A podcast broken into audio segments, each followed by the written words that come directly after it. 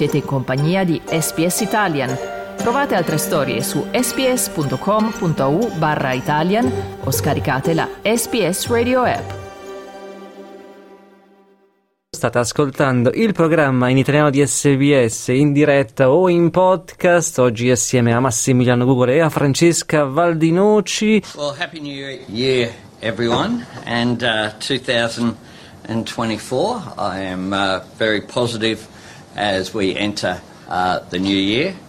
E ieri, mercoledì 3 gennaio, Anthony Albanese ha tenuto la sua prima conferenza stampa dell'anno. Molti temi toccati dal primo ministro, dal caro vita alle elezioni federali, dalla partecipazione dell'Australia alla guerra in Iraq iniziata nel 2003 al nuovo aeroporto di Sydney. Temi, come dicevi tu, Max, quelli della conferenza di Albanese di ieri che analizzeremo insieme al commentatore politico Paul Scutti che dovrebbe essere con noi questa mattina. Paul, ci sei? Buongiorno. Buongiorno Francesca e Massimiliano e un buongiorno agli ascoltatori.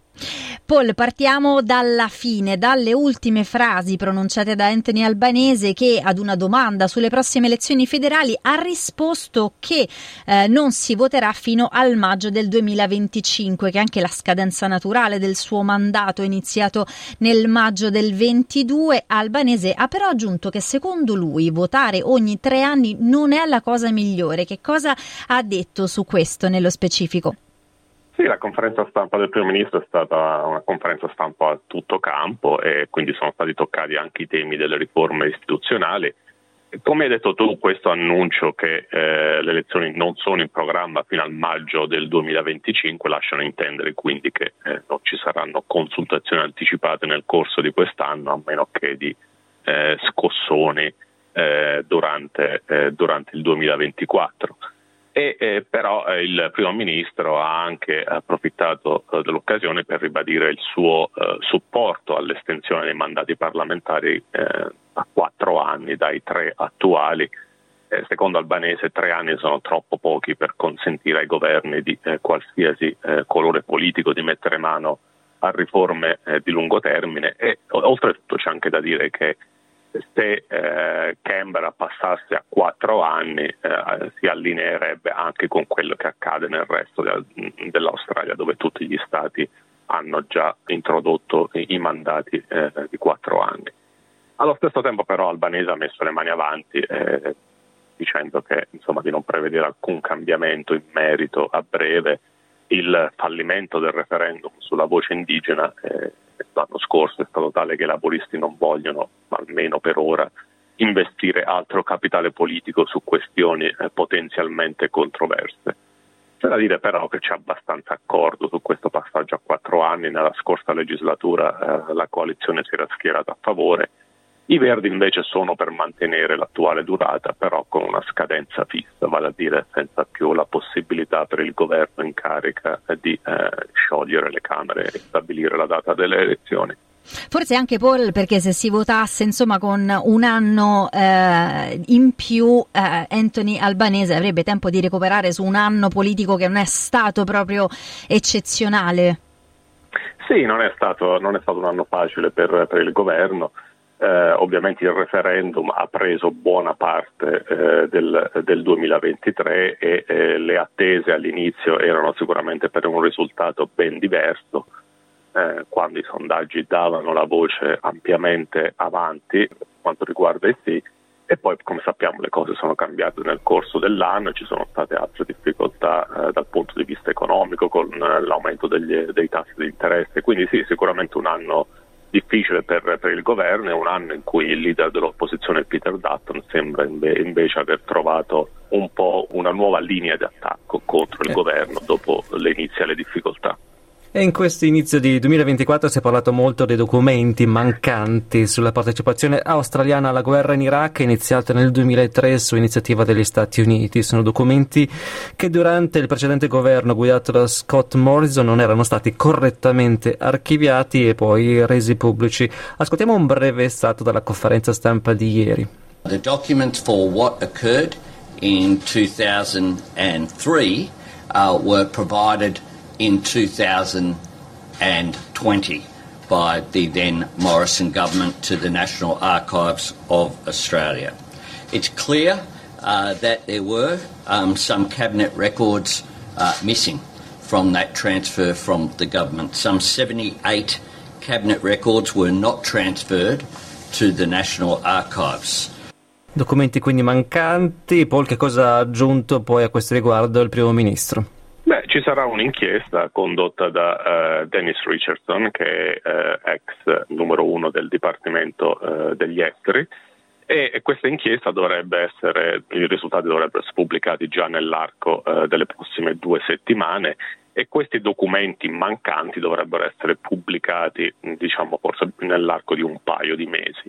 Eh, si deve infatti dare adesso il tempo alle, eh, agli archivi di eh, esaminare queste, questi 78, 78 eh, documentazioni e assicurarsi che il materiale sia eh, pubblicabile. Certamente c'è stato molto disappunto il primo gennaio quando c'era molta attesa per, per la pubblicazione degli archivi proprio per sapere i dettagli di come l'Australia eh, finì in guerra nel 2003 eh, in, in, Iraq e invece quello che è emerso il primo gennaio è stato ben poco, solamente eh, alcune relazioni eh, molto eh, ridotte del, di quando il governo Howard discusse della questione nel corso del gabinetto di governo. Il fatto che i documenti siano mancanti probabilmente è dovuto al fatto che eh, il trasferimento presso gli archivi nazionali è eh, accaduto nel 2020 e il governo allora era, come sappiamo, nel pieno della gestione della pandemia e quindi questo probabilmente ha causato questi problemi che adesso si sta cercando di risolvere il prima possibile. Il primo ministro ha ricordato che le vittime australiane della guerra in Iraq e il fatto che alcune delle ragioni che erano state adotte dal governo Howard per giustificare la partecipazione al conflitto si sono poi eh, rivelate prive di fondamento, in particolare le armi di distruzione di massa eh, in possesso del regime di Saddam Hussein, armi che poi, come si sa, non sono mai state trovate.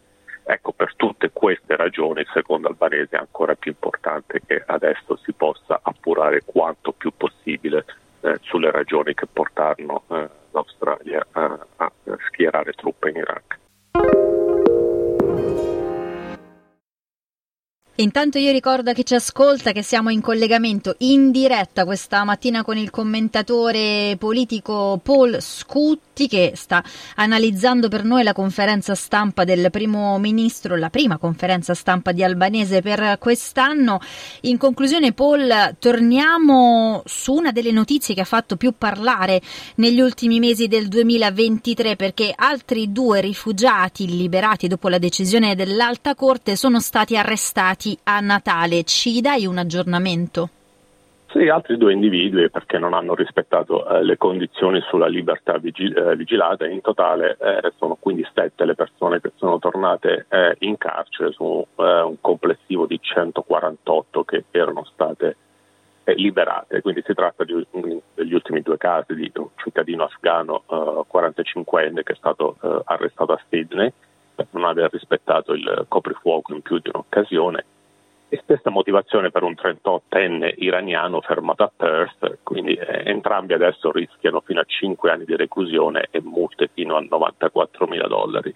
Ricordiamo che nell'ultima settimana di lavori parlamentari a dicembre il governo, dopo non poche polemiche, era riuscito a far approvare una legge che eh, permette al ministro dell'immigrazione di fare ricorso e chiedere la detenzione degli individui considerati più pericolosi per la co- collettività. Eh, si tratta a tutti gli effetti di sistema di reclusione eh, preventiva che consente al governo di prolungare di tre anni in tre anni la detenzione di questi eh, soggetti più a rischio. Eh, anche l'opposizione ha votato a favore di queste nuove norme, eh, mentre dure critiche sono giunte dai Verdi, secondo cui eh, così facendo si è creato invece un sistema giudiziario parallelo per i soli immigrati e rifugiati. E questo tema è destinato a restare al centro del dibattito anche nel 2024, se non altro perché diverse organizzazioni a sostegno dei rifugiati intendono presentare ricorso presso eh, l'Alta Corte, quindi potrebbero esserci altri scossoni giudiziari in merito. Torneremo sicuramente a parlarne, ma per oggi è tutto. Grazie a Paul Scutti per questo intervento. Grazie, a risentirci. Cliccate mi piace, condividete, commentate, seguite SPS Italian su Facebook.